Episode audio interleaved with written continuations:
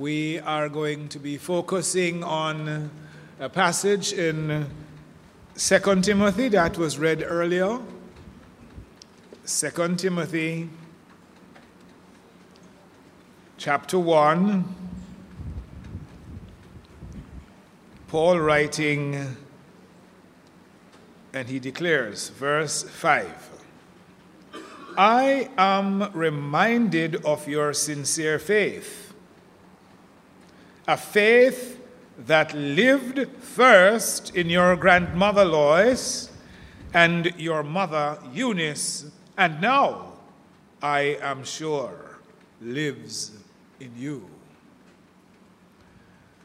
My brothers and sisters in Christ, it is important that as a church, as a community, we get to that place where we know what we believe. It must come from the pages of the Word of God into our hearts, into our lives, translated in how we behave. Because our children, they are taking from us. And they will live like us at some point because they are learning from our examples.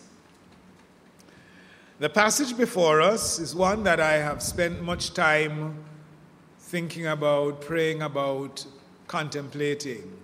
And I actually said to Sister Lewis perhaps two days ago, um, I'm not sure whether I'm going to be preaching to pray long sermon or I need to just preach a little and then invite us to pray.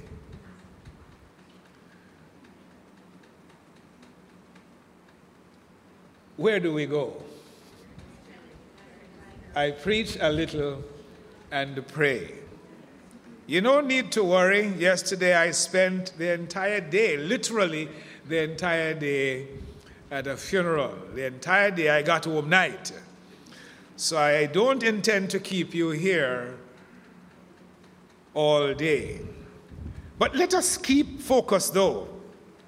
There are perhaps two words I would like for us to bear in mind as we go forward transition and transaction. Two important words. Paul, the man of God, who on various occasions would take time to defend his apostleship, found it necessary to write about a young man whom he had found favor with or in. He had come to regard him as a son in the faith. And I oftentimes think that Paul might have been a very difficult person to live with based on the standards that he operated with.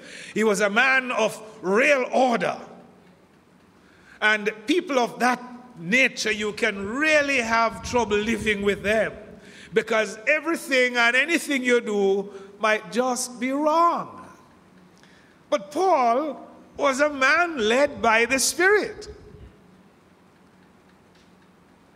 Paul him to a young minister whose life impacted him in a positive way.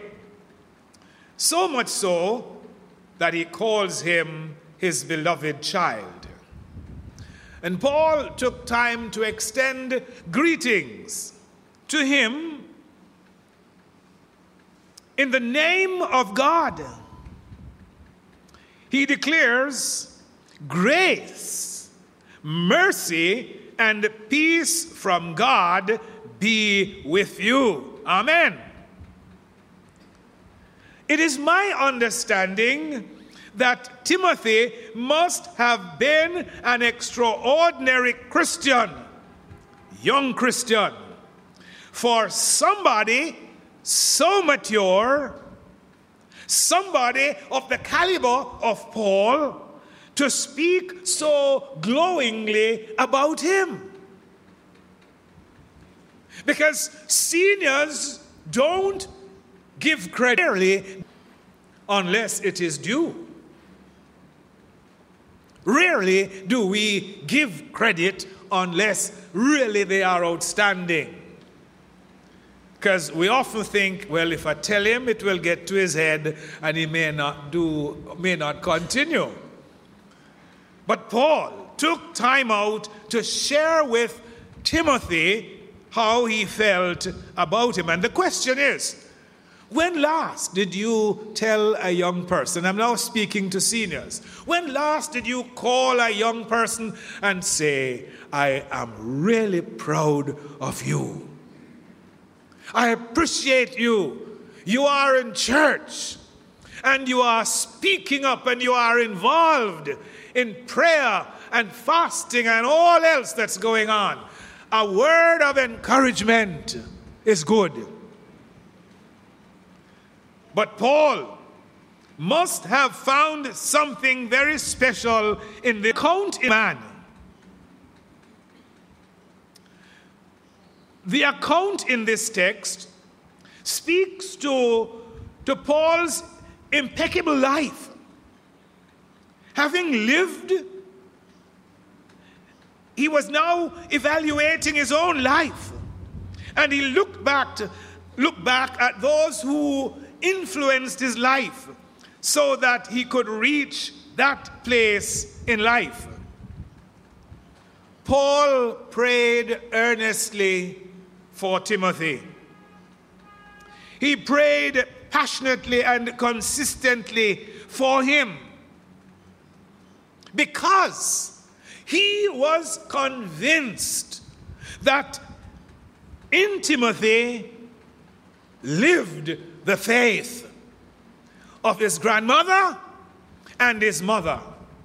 It was transferred from Timothy, rather from Lois to Eunice, and now I am sure that this faith is living, abiding, residing in you.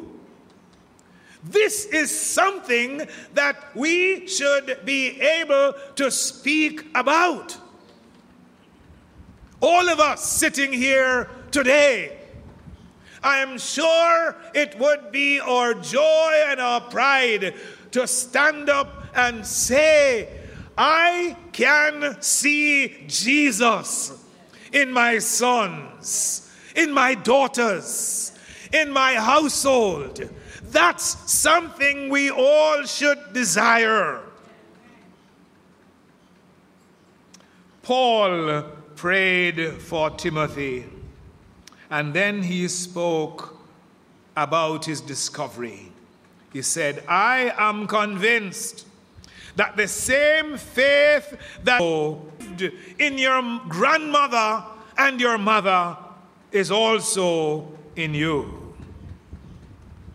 I remember, says Paul, the integrity of Timothy. He was honest and faithful. Timothy, no doubt, lived a life that was in keeping with God's word among his peers. Be an example despite the fact that you are young.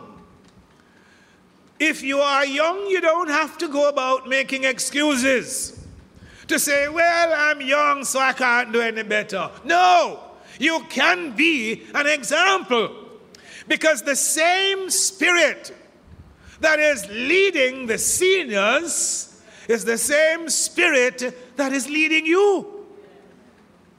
You for God. So it's not about age, it's about your desire for God. It is about your desire. So Timothy lived in the presence of everyone, a plain life, uncluttered, by the things around him. And I want to spend a few more minutes to examine how faith is transitioned from one generation to another. I said it from this pulpit perhaps a year ago, and I said it again, and I'm saying it again. My reading of what's happening at Constant Spring Road is that we grow up our children in the church. We expose them to reading and sermons and great music and all of these things. But the cycle is once they get to a certain age, once they would have matriculated into college and into university, they lack interest. They don't want to come. Tell me that I'm wrong. Tell me that I'm not reading right. Tell me it is not your experience. Tell me this morning that this is what we have been seeing and experiencing. And the fact is, we need to do something about it. For if you are happy with your boys and your girls going in different directions and elsewhere to worship, I am not comfortable with that. Because if this ship, a place worthy to come for worship, then my family should want to come with me. Amen. I have nothing to hide, do I? So they need to come with me. They need to come with you so that together we can praise the Lord. Paul remembers Timothy's faith. Paul speaks to the, the genuineness of his faith. And he declares it started with his grandmother, Lois. And then it came down to his mother, Eunice, and then to Timothy. Faith is something that we can transfer. It moves from one person to another, like the brother said last week when we lay hands. And I often speak my, about a particular spirit in my family, my mother's side. And I have taken a decision that I don't want that Golding spirit to dominate my life, nor that of my children. Because there are some things that just see, that just follow family. And we need to determine what we are going to carry. There are some things that we need to break. As a congregation, we need to break the cycle. We need to break that cycle. And it can only be done when we pray. If you know another way, then tell me. The fact is, I don't think there's another way because our children would all be here. Because we faith, we, we love them faith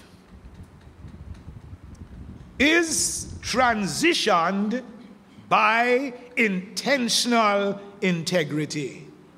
That's the first point. Faith or faith is transitioned by intentional integrity. It is all about my behavior. My behavior must be consistent at home, as in church, and wherever else I go. The quality of being honest and fair, to take responsibility for personal actions, That's integrity. So, therefore, I must not be a saint at church. And when I go home, I'm the sick can relate to me. And when I go to work, I am the same as others. Nothing is different about me. But when I'm in church, oh, hallelujah. I am a saint beyond the ordinary. Do you think if we all come take our life seriously, as some of us do about making money, as we do about pleasure, as we do about the aesthetics of our home and office and wherever else, if we took that same position about transitioning our faith, I believe it would work. I believe it can work. But then I want to also say that faith is transitioned by intentional indoctrination. Some of us don't believe it is true, or it ought to be. But the Rasta man will lock his little boy from day one because he believes in the doctrine of Rastafarianism. And the Muslim will teach his little boy and his little girl from the day they enter this life about their faith, about their religion. The Jehovah's Witnesses, they will do likewise. And they have them with them on the street corner. Oh, but what do we do? Tell me, I won't tell you, because we all know what we do. How many of us take our children to go witnessing out there on a Saturday morning, on a Saturday evening? How many of us take time to encourage our children to take a track and go give to somebody somewhere? The Jehovah's Witnesses do that. And so their children grow up into the faith knowing that handing out tracts and books and whatever is part of their kingdom requirement. And they will do it. And there are those who will go to church on Saturday and they religiously will go because something is pulling them. But what do we find about those from our homes? Do they have that drive? Do they have that inclination to want to come? Indoctrination, really, is something that all of us should do. To teach to someone fully to accept the ideas, opinions, and beliefs of our religion. And yet, give them a chance to see what others believe. For it is not just about us. Let them do the comparison. But the fact is, if we are sure about what we believe, about what we are living, then we need not fear letting our children know, for they will follow or example. My brothers and sisters, this is how personal faith is transferred. We must be unapologetic about Bible readings at home. We must be unapologetic about the prayer meetings we call whether they are called at the right time or the wrong time. We must not apologize because we cannot always say it is going to be six o'clock. You might just have to call an impromptu meeting because something has gone wrong and you need to pray. When our children know for sure that faith is real, when they are sick, when they are sick, they will say, like the little six year old or the little seven year old, Mommy, why not ask God to help you? It is because they have heard it said. We need to inculcate such into them, for it will grow up in them, and as they grow older, they will live that out. I will never forget. Sunday morning, I was really challenged, and we had a really big problem at home. And when the devil did his job, I had to stand up and fight like a real man. And I remember Marlon saying to me, Daddy, your mother would be proud of you. Why? Isn't it because of what he has seen? It is because of what he had seen. If it's not there, they won't have anything to look to. There must be an account from which they can draw. Yes. Teach them at home in our prayer meetings, Bible readings. We sometimes slacken up on this, but we need to get back to it because there's no other way that we are going to influence our children. We are living in the age when our children they, they don't mix much with people, gadgets, small groups. They have their friends and they stay online. They will lock away from you for the whole day because they have the world before them. It's all online.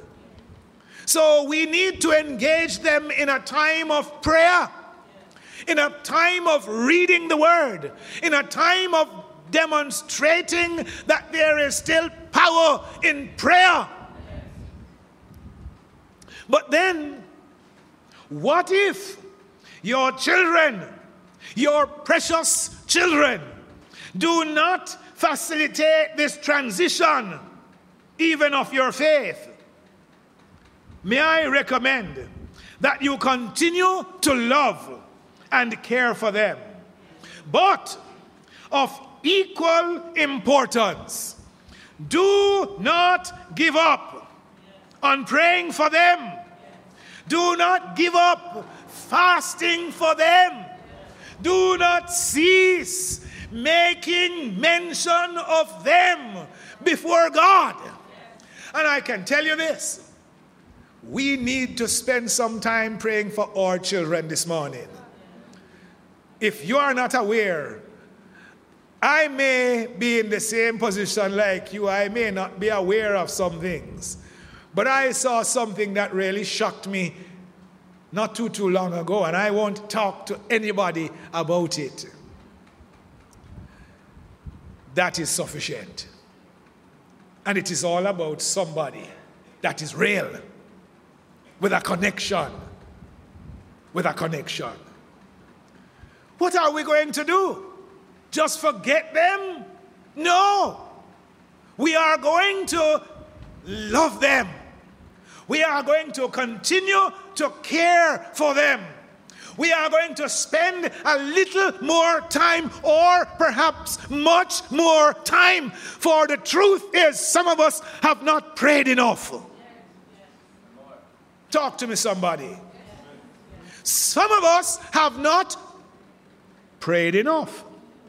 Some of us have not fasted enough. We need to get involved.